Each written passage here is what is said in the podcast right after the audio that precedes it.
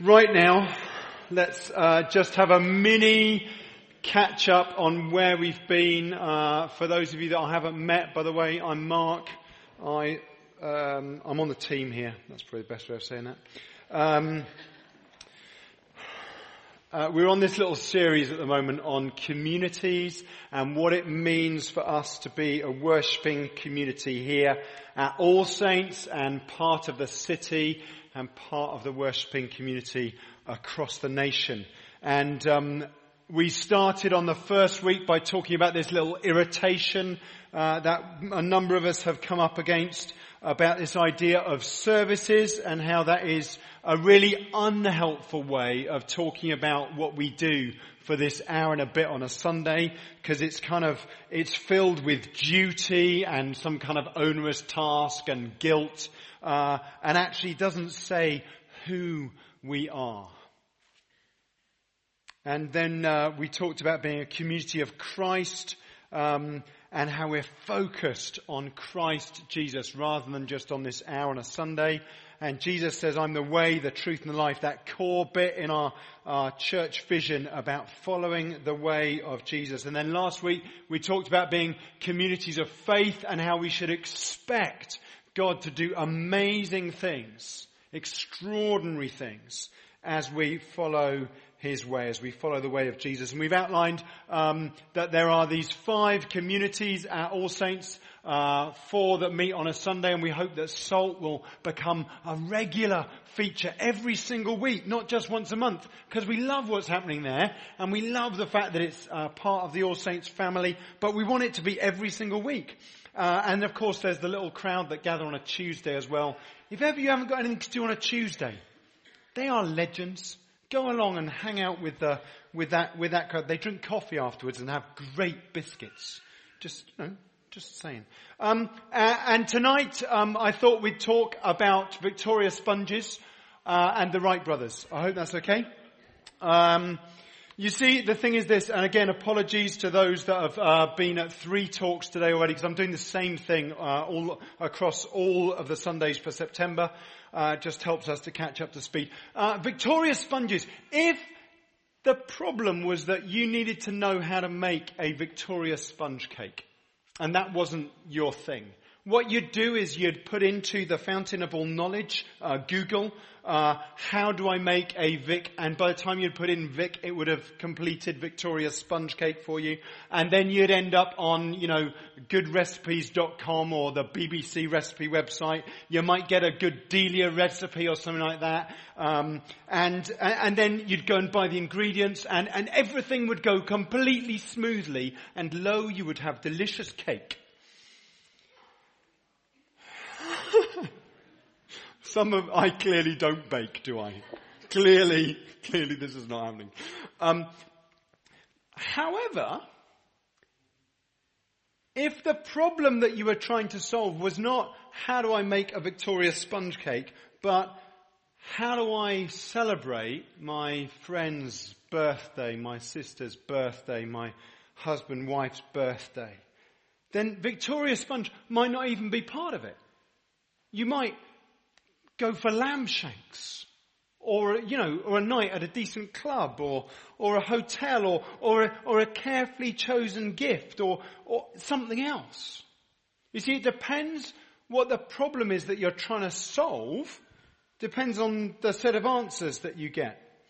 The Wright brothers were really good at learning how to fly. Actually, not because they were good at flying. To be honest, at that stage, no one was really any good at flying. That's why they were trying to learn. They were good at it because they were not doing what everyone else was doing. Everyone else was trying to fly. They were trying to learn how to crash really well. What they did was empirically different from everyone else because they built their aircraft so that it would be repairable really quickly so they could learn from their mistakes and their learning cycle about how long it took them to learn how to fly was shorter than everyone else's because they learned quicker. You see, they had a different mindset. They were solving a different problem. And so as we come to today, and this is a, this is a uniquely Church of England talk, okay? Because, and you'll see why with this next picture, the Church of England has got a services problem. And I say this as someone who is in the Church of England, who has spent, frankly, has spent all my life within the Church of England, other than about uh, two or three years when I really tried hard to escape and then I was told to go back. And when, when the boss, the Holy Spirit tells you to go back, well that's what you do. Um, so this is unique to the Church of England, but actually it's not just a Church of England problem. But I want to highlight it this evening because I kind of want us to stare at it because some of this stuff, even if we're not aware of it like in our face. It's here because this is the place that we happen to worship. So what is, what, what's the services problem? Well, you see the services problem for the Church of England is that the Church of England is claiming to be the church for everyone. You know, we have got a place of worship, a community of worship everywhere across England. It's amazing. It's just the problem with some of them is they haven't got any people in them. I'm not saying that lightly. In the Diocese of Bath and Wells, there are 40 churches with less than five people worshipping at them. That's an, a massive amount of physical resource in terms of buildings that is weighing the Church of England down and slowing us down. And there's no plan to resolve that. You see, we, we hope that by putting things on, that people will come. And the old model, who knows how old it is, um, is that, you know, you put on a service everywhere and everyone will come. The problem is they don't.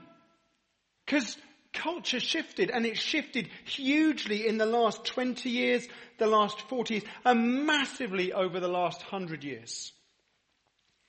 We're working with an old model, and the old model says that church equals a building, a priest, and a salary.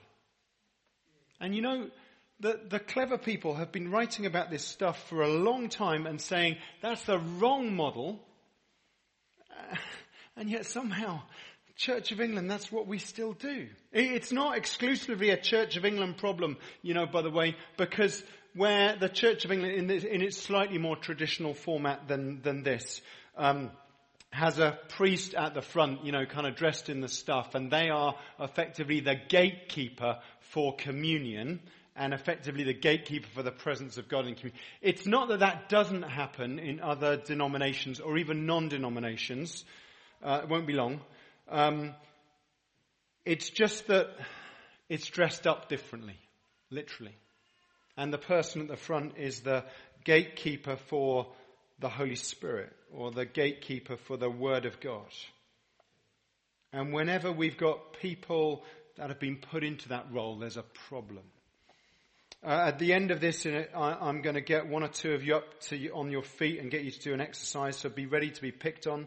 Um, but first of all, um, there are there are some positive things going on, lots of positive things within the C of E. And um, one of those is this move, this uh, move called Renewal and Reform, uh, introduced by Justin Welby and that team, uh, all about simplifying like crazy old processes that are just clanky within the C of so that stuff works better unfortunately they're so complicated that it takes time to make them uncomplicated and getting cash and people into the right places doing the right kind of roles. So there's, there's, you know, there's all sorts of church planting and faith initiatives and gospel sharing initiatives and discipleship initiatives that are really good within the CV and there's lots to celebrate. But, but, if we unconsciously just reproduce an old model, and I, and I say unconsciously because I think a lot of it is old models, then, then what we've become is, is just the curators of a Jane Austen church model, which is just not reality and doesn't work.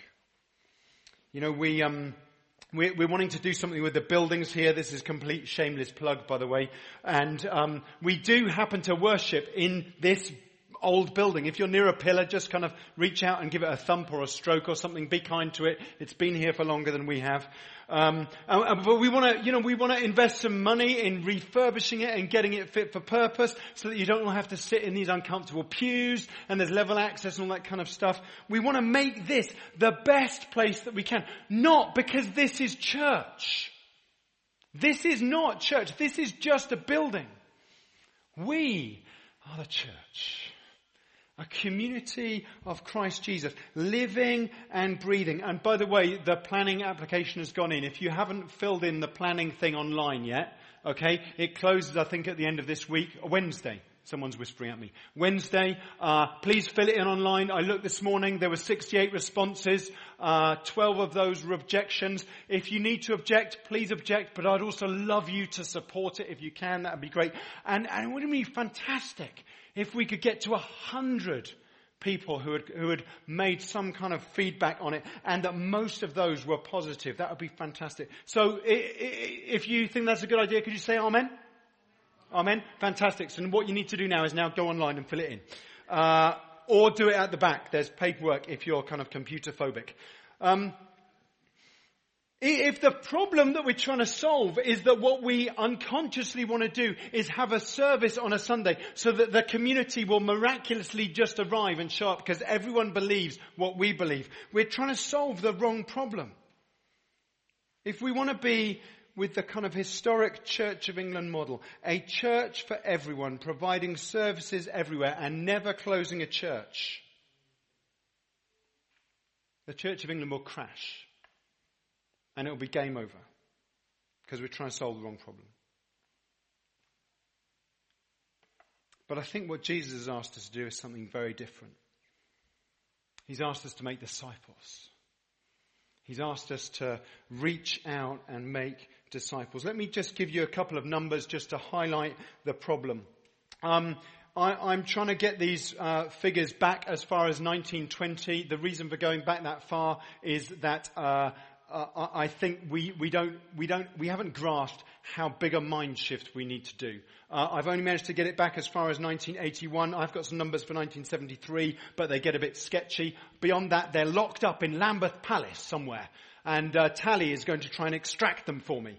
Um, here, here, here's the numbers. So in 1981, there was one full-time priest within the C of E in England to 4,300 members of population. Okay? That's with a population of, uh, of almost 46 million people. In 2018, the ratio had gone through the roof. Clergy numbers, full-time clergy numbers had dropped, and of course the population had gone up. Population's up to 53 million, and we're on about one, uh, we're on about one full-time member of clergy to 7,200 or 7,300 per population. If you grow that forward to 2031, you get to one member of clergy to 8,500 approximately. Who knows what it'll be? You know, if, if the model is that this bloke at the front is going to attend all of the village fetes and be the local vicar superhero, okay, and do all the work of evangelism for all of us, alright, that, that ain't gonna happen. Because this is not Jane Austen time anymore. It's, it's not like there's 2,000 or 4,000 people to look after. It's changed. It's changed dramatically, and so we need to do it differently. I'm not having a go at any of us. I'm saying we need to think differently and, and dig around for, for whatever the kind of the nugget is in our head about how we do it that's wonky. Let me, let's look together at the, at this Bible passage, um, and it's from Acts chapter 4, and it is verses 23 onwards. Let me read it for you. It's called the Believer's Prayer. Acts chapter 4, verse 23. Uh, and it goes like this. Peter and John have just been uh, doing their stuff uh, after this guy had been healed. That was last week. And um, they get in big trouble for it. And they basically get told, look, don't go and you've got to stop using this name. Stop preaching like this. And this is how it goes. On their release, Peter and John went back to their own people and reported all that the chief priests and the elders had said to them. When they heard this, they raised their voices together in prayer to God. Sovereign Lord, they say, you, they said, you have made hev- the heavens and the earth and the sea and everything in them. You spoke by your Holy Spirit through the mouth of your servant, our father David. Why do the nations rage and the peoples plot in vain? The king of, kings of the earth rise up and the rulers band together against the Lord, against his anointed one, anointed one. Indeed, Herod and Pontius Pilate met together with the Gentiles and the people of Israel in this city to conspire against your holy servant Jesus, whom you anointed. I love the fact that they're telling God what has happened. We'll come to that in a moment. Um, now uh, they, they, they did what your power and will had decided beforehand should happen. Now, Lord, consider their threats and enable your servants to speak your word with great boldness. Stretch out your hand to heal and perform signs and wonders through the name of your holy servant. After they prayed, the place where they, was, they were meeting was shaken and they were all filled with the Holy Spirit. And, hang on, I've come off the page too early. And they all spoke the word of the Lord. It's gone. Um, couple of things about 10 actually. I'll go through them quickly. Um, the first one is verse 23. They went back to their own people. This trouble had occurred and they are already, even though the church is, is just baby, stumbling, a little toddler of a church, they went back to their own people. They are already identifying a community, a family as their own. Who are you choosing to be identified with? Who are you choosing to be identified? Is this your family? Look around. Go on. No, that means you need to turn your head. Come on. You know, this, this, if you're choosing to be identified with your family, these are your, these are your own people. They come back and they make their report. They say that these are the things that, has, that have gone on. And together they raise their voices and they do this thing where they remind God of who God is.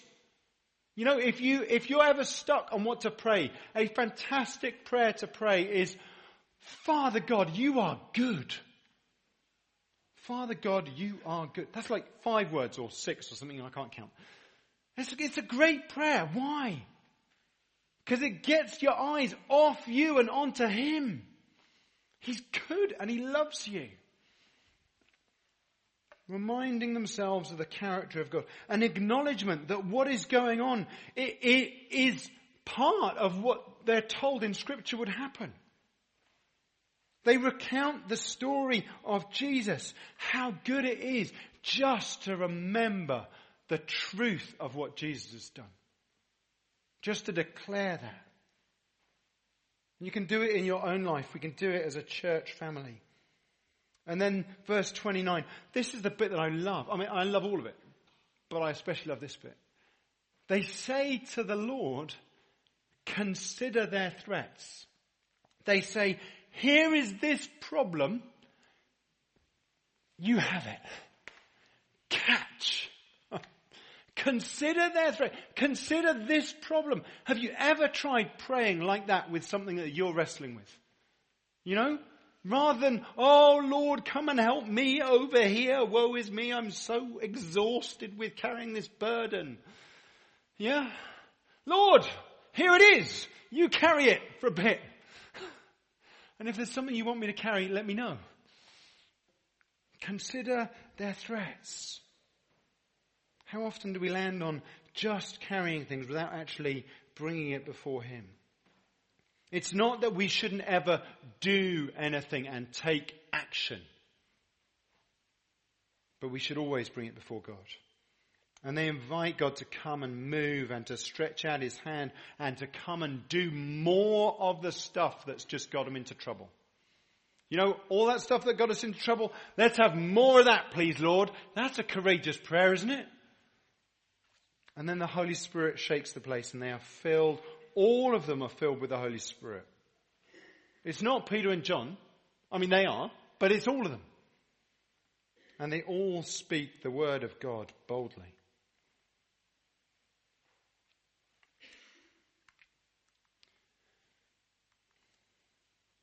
I think that we have to be really sharply focused on discipleship. You know, it's interesting that the first few chapters of Acts don't talk about priests. They don't talk about the Church of England. They don't talk about dog collars. They don't talk about uh, safes in the vestry. They don't talk about silver chalices. They don't talk about any of that stuff. What Acts talks about is the spontaneous growth of the church that comes about through a clear gospel message, through continuous faithful discipleship, and the empowerment of the Holy Spirit doing the work of the Lord. I don't know what your base is. Maybe, maybe you kind of side on to, oh, we've just got to love people. And, and Wes is going to be talking about this a bit, a bit later on in the term. Oh, you know, we're just on to, to love people. You know, there is this, there is this thing that we're supposed to do as well as loving people. You know, Jesus says, love God, love your neighbor as yourself. But we're supposed to make disciples and make disciples who obey everything that Jesus has commanded and to be witnesses in the power of the Holy Spirit. I wonder how you're doing with that. I challenged the 11 o'clockers this morning and I said, you know, uh, how, how are you doing? Have you, have you had a conversation with someone recently? If not, why don't you try this? Okay? That you, you, maybe you're walking home with someone from the station or on the way to uni or whatever it might be, or on the way to school, and um, this is a great question to ask them, okay? You're chatting away and all that stuff. Just ask them, how was your weekend? It's a brilliant question. Honestly. You can write it down. I it won't cost you anything. How was your weekend? Why? Because then what you have to do is you have to listen to them while they tell you all about their amazing weekend and they went to the football and they did all this other stuff. And then if they have got any sense of English sensibility left in them whatsoever, they will do you the honor and say, Oh, how was your weekend? And you can go, Aha, let me tell you. Uh, and you can tell them you came here and we worshipped. Or you can tell them that you ate a meal with some of your Christian friends or your family that you choose to identify as your own people. You know, it's a much, much gentler way in than, you know, walking against the train with someone and you just going, oh, you know, I just have to tell you about Jesus. You know, actually, that might be the right answer for some people. That might be just what you need to do. But follow what the Holy Spirit tells you to do. And, um, probably most of us will side on the how was the weekend one, but if it's the, I've just got to tell you about Jesus right now, then go for it. Alright? I mean, if you don't see him again, it'll be right. Um, here's the thing. This little, this photo was taken um, uh, two Sundays ago, I think. How can we help people to gaze at the King of Kings? You know, I, I, I spoke to uh, Chrissy, the mum. I said, oh, she said, oh, I just, I'm sure she won't mind me saying. You can wave at me if you're here tonight. I don't think she's. She can tell me off afterwards. Um, she said, I, I spend, I spend all my life running around church, kind of trying to, you know, catch him. and I realize now you've shown the photo that he's leading me into the presence of God. Huh. I was like, because he knows where to stand. Worship. I'm following. Come on. Teach me. Here's the thing. Justin Welby says this. He says this when he was, I mean, it seems like good when I'm, you know, unpacking some things that are difficult within the Church of England to quote the boss, or, or the second boss, you know, because God's the boss. Um, he said this when he was, uh, one of his first lectures after he became the Archbishop of Canterbury. First, the church exists to worship God in Jesus Christ. Second, the church exists to make new disciples in Jesus Christ. Everything else is decoration. Some of it may be necessary, useful, wonderful decoration, but it's decoration. Folks, what we want to do in this place, what I want to see when I look back in 5, 10, 20 years or whatever it might be, is not that we put on services really well.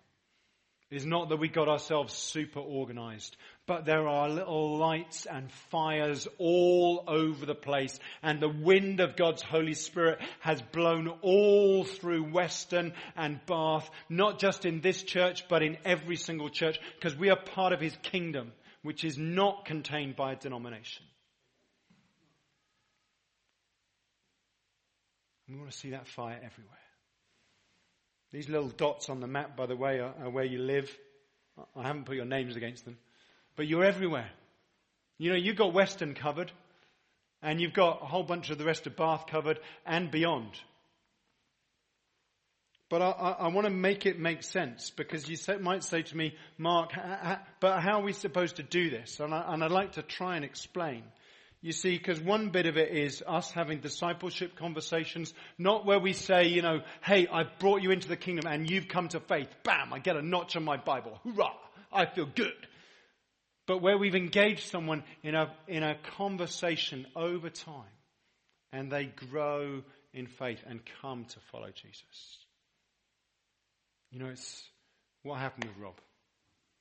You know, took him two alphas. So many conversations. So many conversations. I want to see more folks come to faith like that. I want to try and illustrate it for you. And this um, I, it's not it's not mine. I, someone did this to me when I was at a conference recently. You know, we need we need we need communities, kind of 50, 100, 200 people gathering together to worship. But we also need lots of little home groups, and and home groups work like this. Um, Wes, will you come up here? Thanks, Wes. Come on. Um, you see, the key thing that I've asked the home group leaders to do is this, and if, if they haven't got this yet, well, i am going to keep banging on about it because it's if if we get nothing else over the bridge, can you come stand up here? Then then uh, then then this is it. And there's a reason why this is it, and there's a reason why you guys need to catch this. Okay? You see, if I'm a, if I'm a home group leader, just helping a small group of people, even, even a couple of people, grow in faith. And my challenge would be actually, if you haven't got folks around you who you are helping to grow as followers of Jesus, why not? Why don't you sort that out this week?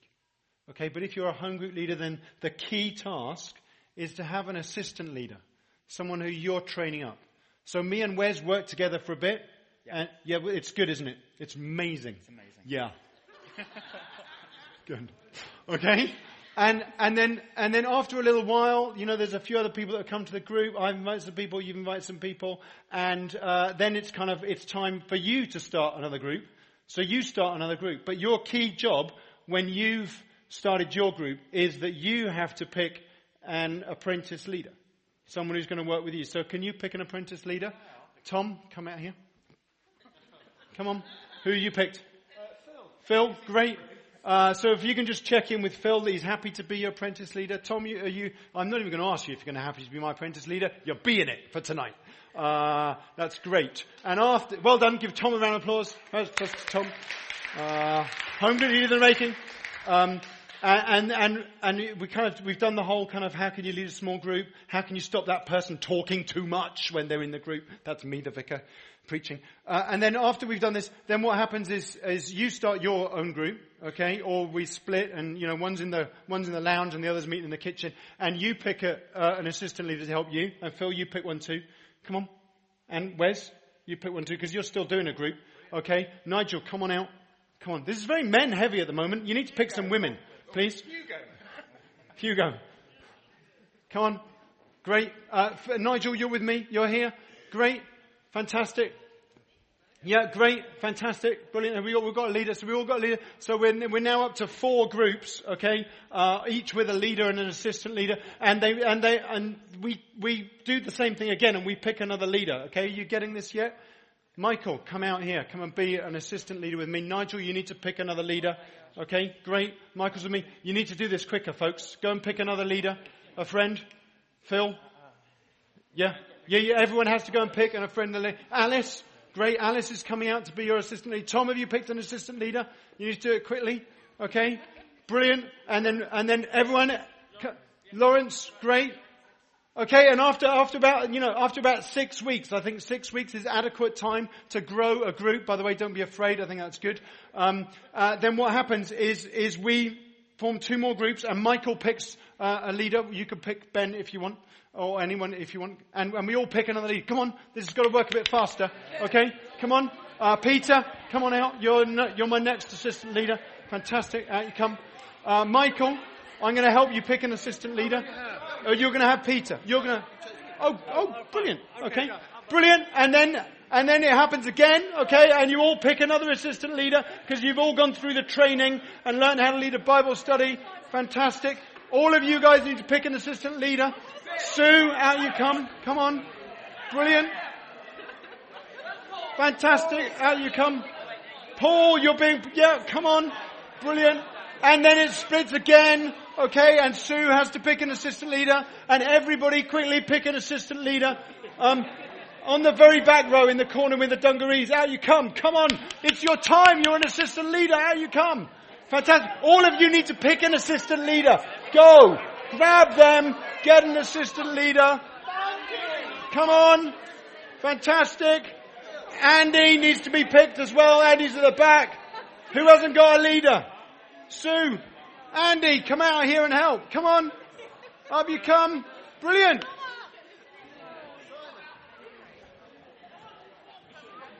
Great. Wonderful. So everyone has been picked. Even if they didn't want to come. That's right. Face that way. Look. You see, the church and church leadership is not about me. It's not about me and whatever role I'm in, whether it's a priest or pastor or whatever it might be. It's this. You see, 1 Peter 2 verse 5 says, You also, like living stones, are being built into a spiritual house to be a holy priesthood. Folks, that's all of you. Each one of us are tasked with this. And you know what? It doesn't matter how old you are. Some of you are feeling like cranky and it's like, no, I just want to retire. No! Come on! Now is the time. You've got that wealth of experience. We need you to do this. Some of you are like, I'm too young. No, I can't do this. Come on! Timothy! Go and read about him in the Bible. Cause he was like, he was super young and he was leading churches. Come on, you're not too young. You, we, we need to learn from you. Some of you are kind of like middle-aged and thinking life's too busy. Stop it! Okay? Cut the number of kids groups in half that you're taking your kids groups to, okay? And spend the whole of the rest of the time sharing faith with other people and, and start a coffee morning or something. I don't care what it is. Some of you are like, oh no, but I've just started at uni or school or whatever it may. And I, I could, now is the time. Cause do you know what? Everyone around you is absolutely desperate for a friend. And you are it. Okay? So right now, while we're all standing at the front, the band's going to lead us in a song. I don't know what that is. and by the time they get to the front, they will know what it is. And, the, and lo, the words will appear. Okay? But as they, as they lead us, I, I just want to pray and I'd love us, um, while just at least for this, at least for this song, just to stay kind of near the front. Some of you, are, these speakers are louder, by the way. Uh, at the front than they are at the back, just saying. So some of you might need to want to move away from. But I want, I want to pray and I want to, I want to commission us.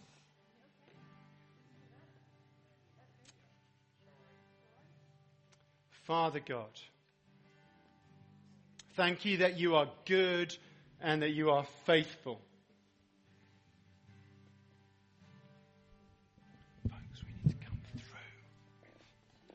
I'm going to keep praying. Father God, thank you that you are good and that you are faithful. And Lord, we are here as your people. And we want to do the things that you are calling us to do in this generation. We don't want to wait five years. We don't want to wait until we've got a degree or enough cash in the bank. Until we've sorted out all the problems. Lord, we, we ask you to consider the stuff that's difficult. And we say, Lord, come and move because we want to join in. And Lord, thank you that you have called and equipped and are equipping by the power of your Holy Spirit every single one here to be kingdom shapers. Like we heard last week, what Peter and John offered that man at the gate called Beautiful was what they had. The Holy Spirit living in them.